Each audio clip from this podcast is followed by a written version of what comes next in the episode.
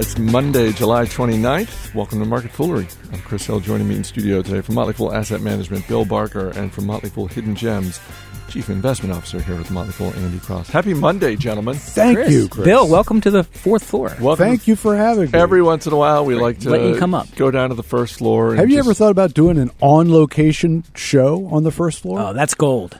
That would. that is what the people have been waiting for. I think you know what. Maybe this fall, as we as we roll out even more video offerings, that then I think it's not just being on the first floor; it's it's seeing the first floor. So we'll we'll talk about that. All right. We'll dig into It's that. an Heck of a exciting space. Um, it's earnings uh, season. Earnings palooza rolls on, but there's there's frankly a lot of, of other things going on in the news that we will get to that have nothing to do with earnings. Uh, some big uh, M and A activity, um, and we will dip into the full mailbag as well via the Twitter. It's not really the mailbag if no one's emailing us, but you know you can always email us radio at fool.com, but we actually have some comments via the Twitter. You can follow us. Could you send like a, a- a piece of mail to uh, into the show? sure, if you want to. Has anyone ever done it? Uh, yeah, we've gotten a couple of things Really? over the years. Sure, But you can only do that for a few more years, probably until the U.S. Postal Service Right. decides to. So send send Back Chris some mail. Get So, some stuff in now. It's, 2000. it's more exciting than Duke just Street. one more email, isn't it? It is. Ooh, Two, Two thousand. Duke Street, Alexandria, Virginia, 22314. Uh, let's start, however, with a little bit of earnings news, which is Hertz. Second quarter profit up 31%. Revenue of 2.7 billion, that was in line with expectation. It, it seemed, Bill, like a good quarter for Hertz. Uh, shares are down eh, like one and a half, two percent this morning. Um, what did you think of the quarter? The stocks had a pretty good run of late over the last few months, so maybe this was you know, just a little bit of profit taking. But what what'd you think of the quarter? Well, I'll I'll, I'll sum it up in in terms of uh, going beyond Hertz, and that is that most things are going into earnings after having had a pretty good run. You may have heard stock market has has been strong. Yes. yes. So so you don't get all time highs in the stock market day after day after day without the, all the companies in them having been priced there already. So they show up at earnings season, deliver basically in Hertz's case more or less the news that was expected. And it's never, never too surprising when something's had a strong run going into earnings and nothing is wowing you that it sells off a couple of percent. So, uh, good quarter for Hertz, as you said, uh, not beyond expectations. And I think you need a little bit of beyond expectations in this earnings season to uh, maintain your price or you know go any higher. Are you guys buying the whole rental economy that that we're in? Like there was an Economist article on it. You see a lot about the fact that now you can. I mean, the Economist actually had a front page art section about uh, a few months ago about like how the world with you know renting things, not buying things. So rental properties. Think about things like HomeAway or Airbnb, where you just rent out part of your house. Yep. Like, is that Hertz is good earnings? We've seen, you know, Zipcar get bought out by I think Avis. Like, just I mean, I, I don't know that that anybody is going to turn to Hertz as uh, you know a constant use for renting rather than owning a car. Uh, it's not really set up to do that. Zipcar is is more that model. Uh, I but mean, their Hertz equipment re- their equipment business Yes. was actually pretty good. But Yeah. Hertz is benefiting mostly from more business travel, uh, which Right. is a, a reasonably good sign for Yep. the U.S. economy. And uh, you know, it's it's it's not too surprising that they're doing well as as the economy p- sort of slowly picks up. But uh, you know, also they're not saying anything that exciting about uh, the near future. So that, that's one of the reasons why We we yeah we actually went and rented a, a U-Haul truck to move some stuff to um to a donation center, and I got to say it was far better than it than it was uh, you know a couple years ago when uh, you know I moved houses. Like it was just I, I think they actually may be getting onto something called customer service at these places, which What I was shocking. What amount of time did you think about just buying the U-Haul truck instead of renting it?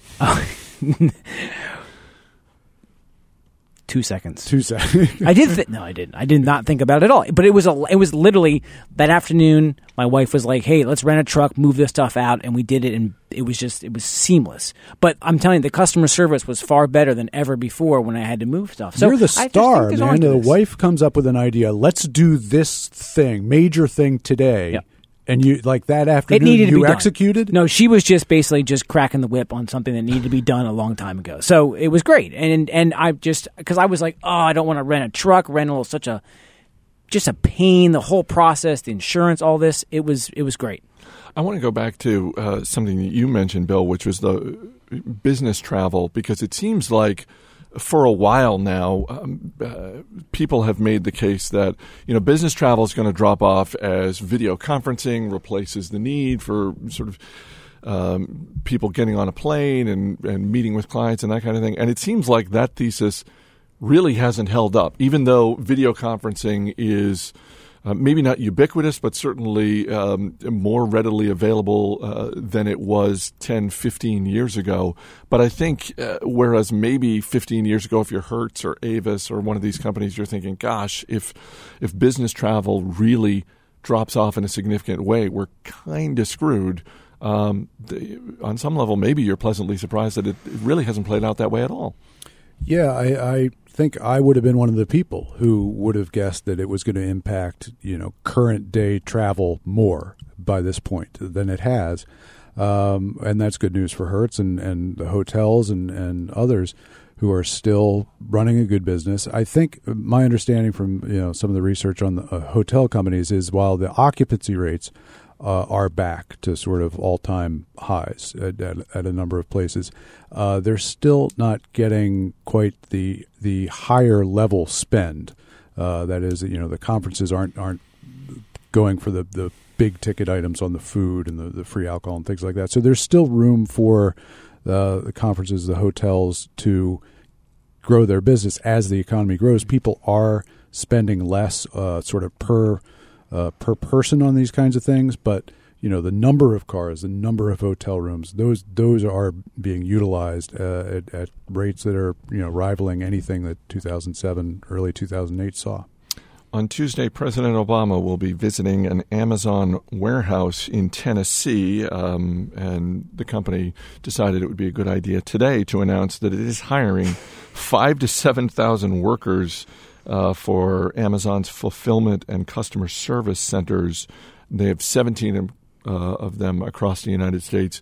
This is a pretty significant uptick in hiring because across those centers, Amazon currently has about 20,000 employees. So we're talking about uh, back of the envelope math here 20 you know a, a minimum of 25% more people in those centers. What did you think of the news? Well i thought amazon's factories or their distribution centers were all run off kiva robots so this was uh, shocking to me. Um, I, listen amazon has a competitive advantage very much like netflix did in its distribution centers with dvds long ago Amazon has a competitive advantage with with its distribution warehouses, and I think it's seeing this as an advantage as, as a way to to widen that advantage and deepen it because it's very expensive, especially for Prime members. It's very expensive to ship all that stuff around the country, around the world, but really around the country from East Coast to West Coast, you know, North and South. Distribution centers make that far more cost effective um, think about the amount of money that Amazon spends in, in shipping. It eats those right. margins.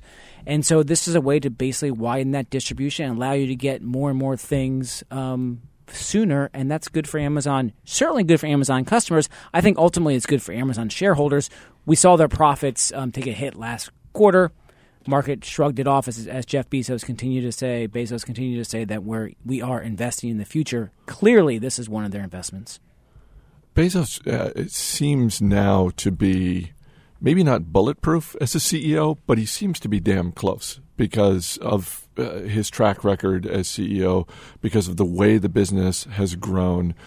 Uh, it, you know, uh, I, I, I, suppose that's warranted, but I, I don't know. Are you at all surprised, Bill, that, that Bezos comes into a quarter where the numbers aren't quite what people were hoping for. Uh, certainly, the last couple of years, the valuation on Amazon stock has been um, a pricey one. Generous. It's been a generous valuation, and um, I don't know. Bezos just seems to walk into these quarters, and he's just not blinking at all. No, well, I think that as time goes by, it, it's more and more viable that Amazon will be a bigger and bigger chunk of where you spend your money. You know that that mm-hmm. there are fewer and fewer categories of things that you won't consider Amazon uh, as as a provider of, and you know, a useful, especially for Prime members, just think of something. Uh, you uh, have bought it a couple minutes later, and it's delivered to your front door. You know, within 48 hours, and that once you get used to that, uh, everything else becomes uh, a, lot harder to stomach. And, and so, uh, even though the cash is not being generated uh, from the business today in the, the amounts that would be necessary to justify the price uh, just on that metric, it is easy to keep extending out the growth model that you need to model uh, for Amazon to, and, and to believe that the profits will show up. You know, it, it's always a little bit more in the future than you wanted it to be, Right. but it's also never really hitting that that wall of well, now I'm going to need to bring the you know growth expectations down into the you know ten percent range. It's still you know well above that. I um, also read, Chris, that that a few of a, a couple thousand of those um, hires will be in customer service, which I, Yeah. is where I think Amazon has just excelled. Um, and then they went out and, and bought Zappos, um, Tony Hsieh's company, which is ex, you know runs exceptional customer service too. I think that's important. That just continues to be more and more when you are dealing with the types of services that Amazon's offering. Having that great customer service um, is something that they're obviously not not letting go of, and I think that's a positive. What's the biggest, bulkiest thing you've ever bought from Amazon? I don't think I've ever bought anything uh, particularly large for them. Every once in a while, uh, I'll have a bunch of things that they just combine into one large box. But I've I've never gone the route of you know Jason Moser has mentioned here before that you know he bought a flat screen TV from Amazon and had it delivered. But I've I've never bought anything. We bought shelving, like big bulky metal metal shelving that goes like in your garage. Um, you know. But incidentally, this is one interesting thing. I bought a grill. Really? was yeah. it was it Yeah, yeah. bulky? Was it big? Per- Yeah, it's a grill. What, what is it, But like grill, a micro a small, grill, like like a, small George grill. Foreman thing? Yeah, no, not that small. I have a small grill though. It, I mean, you No, well, this grill could eat your little tiny sure grill. it could. You know, if you're if you're talking that big. um, but, you know, this is one place, Chris, where a company like Williams Sonoma has done done really well, and they have mastered. And they talk about this on their conference calls about how difficult it is to master shipping large items, furniture, rugs, all those big bulky items. How difficult it has been to get that really right, and they have really excelled at that, and it's really helped their business. So it is. I mean, Amazon is so good. I guess they do ship big things, and you can probably buy cars on Amazon. But I mean, I use them mostly for much more convenient things. yeah. Uh, a couple of big mergers in the news this morning. Drug maker Perrigo, uh, or is it Perrigo? I, frankly, I, I'm not going to help you out. I, yeah, No. I, I don't Let's know. It's, it's one or the other. Yep. Uh, is buying uh, Elan, the uh, Irish biotech, for 8.6 billion, and Omnicom and Publicis Group, which uh, are two of the largest advertising companies in the world, are merging to create a 35 billion dollar advertising giant that will be rampaging the countryside, uh, presumably. Uh, but Andy, we were talking about this uh, this morning, just the whole notion of uh, the ripple effect of cash being so cheap and and leading to things like this. Yeah, and Hudson Bay announced they're buying the Canadian, uh, essentially uh, a REIT, a real estate company, is buying Saks. Um, Saks has been long in the news as being an acquisition target, and now finally it, it was announced that that Hudson Bay is buying Saks. Um, you know, Chris, I think one thing is it's it's cheap money and it's it's low growth. So cheap money, relatively cheap money, even though rates have gone up, money is still historically very cheap to borrow, and global growth for the most part is just not where it, it should be in this in this part of a cycle of a recovery. So I think companies, and there was an article in the Wall Street Journal this morning about how companies are just cost cutting only goes so far, and now you really need to see some top line growth. So the ability to go out and find it. I mean, the the Perrigo Elan deal was uh, like a lot of tax advantages with with Ireland, but something like Hudson Bay buying Saks, it really is. Uh, a way to try to go after a new growth market, um, bring in more top dollars, um, and keep cost efficient. Um, leverage out some, you know, the synergies which they talked about in that big advertising deal, and um, and keep your high profit margins and be able to grow grow your uh, earnings per share that way as opposed to organically. Is that ever maybe a top four or five reason to buy a stock, or is that just sort of in the category of, well, this would be nice if it happened? And what I'm talking about is the whole notion of a company being a takeout candidate. Obviously, you're talking about a smaller universe of stocks. But does Bill, does that ever factor into your thinking, whether it's your personal portfolio or the work you do at Motley Fool Asset Management? Um, does that ever factor in to a significant degree? Like, well, you know, on the plus side of reasons to buy this stock, one of the top three or four is uh, we're we're pretty sure it's an attractive takeout candidate. No, not really, except in, in this dimension. That is, if, if you believe that uh, a holding, an investment of yours, personal or, or you know through uh, mutual fund, whatever, uh, is undervalued. One of the reasons that it can realize what you believe to be its intrinsic value is a company buying it out.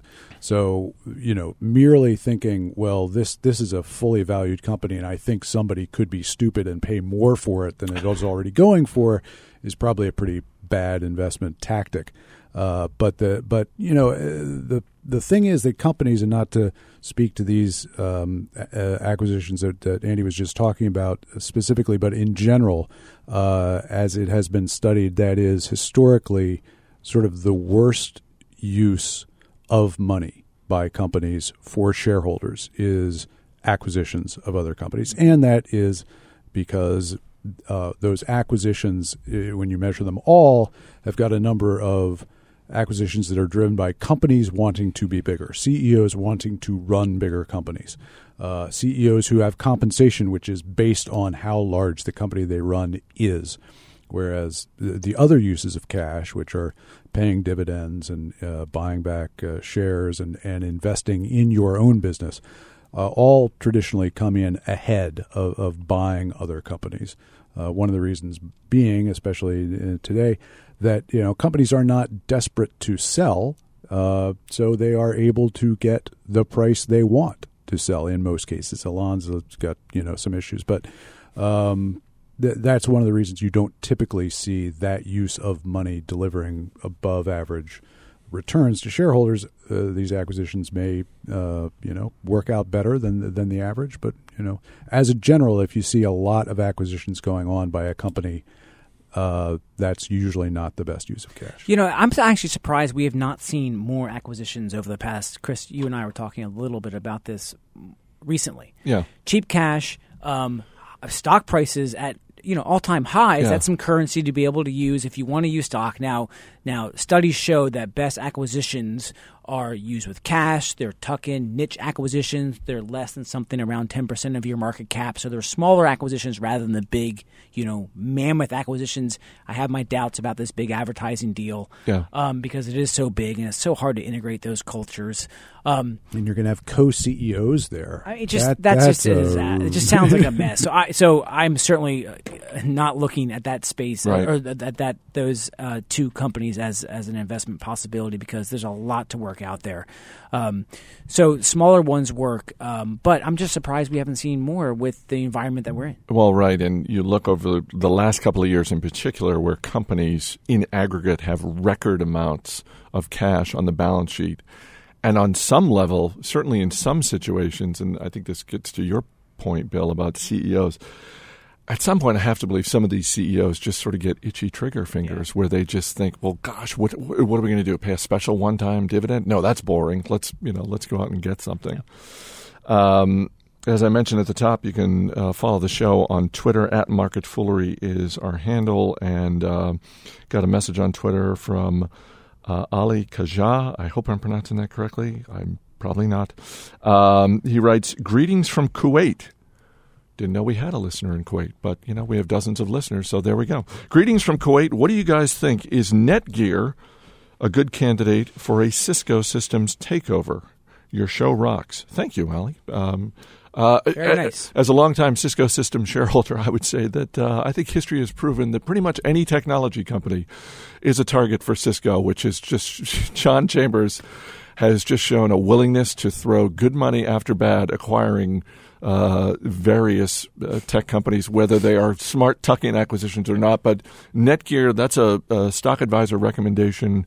Uh, what do you think, Andy? Is this is this a good target? Does this fit all kidding aside, does this uh, would this make sense at the right price for Cisco Systems? Well, you know, uh, when you asked uh, Bill the question about does it play into your investment um, philosophy, I think because we tend to be um, business focused investors here, uh, we often look at companies as if we are buying the entire companies, would that make a good, interesting investment, you know, for our members or for our own port- portfolio, a recommendation? And smart business leaders, and, and John Chambers at Cisco has been this for many, many years. I know it's been a struggle here recently, but there used to be a time when they were buying so many companies and the investors would continue to bid the the stock price up. So he's looking at this as his own investment in a business. I can't speak specifically to whether Netgear would make a nice tuck in acquisition. That space is changing so dramatically.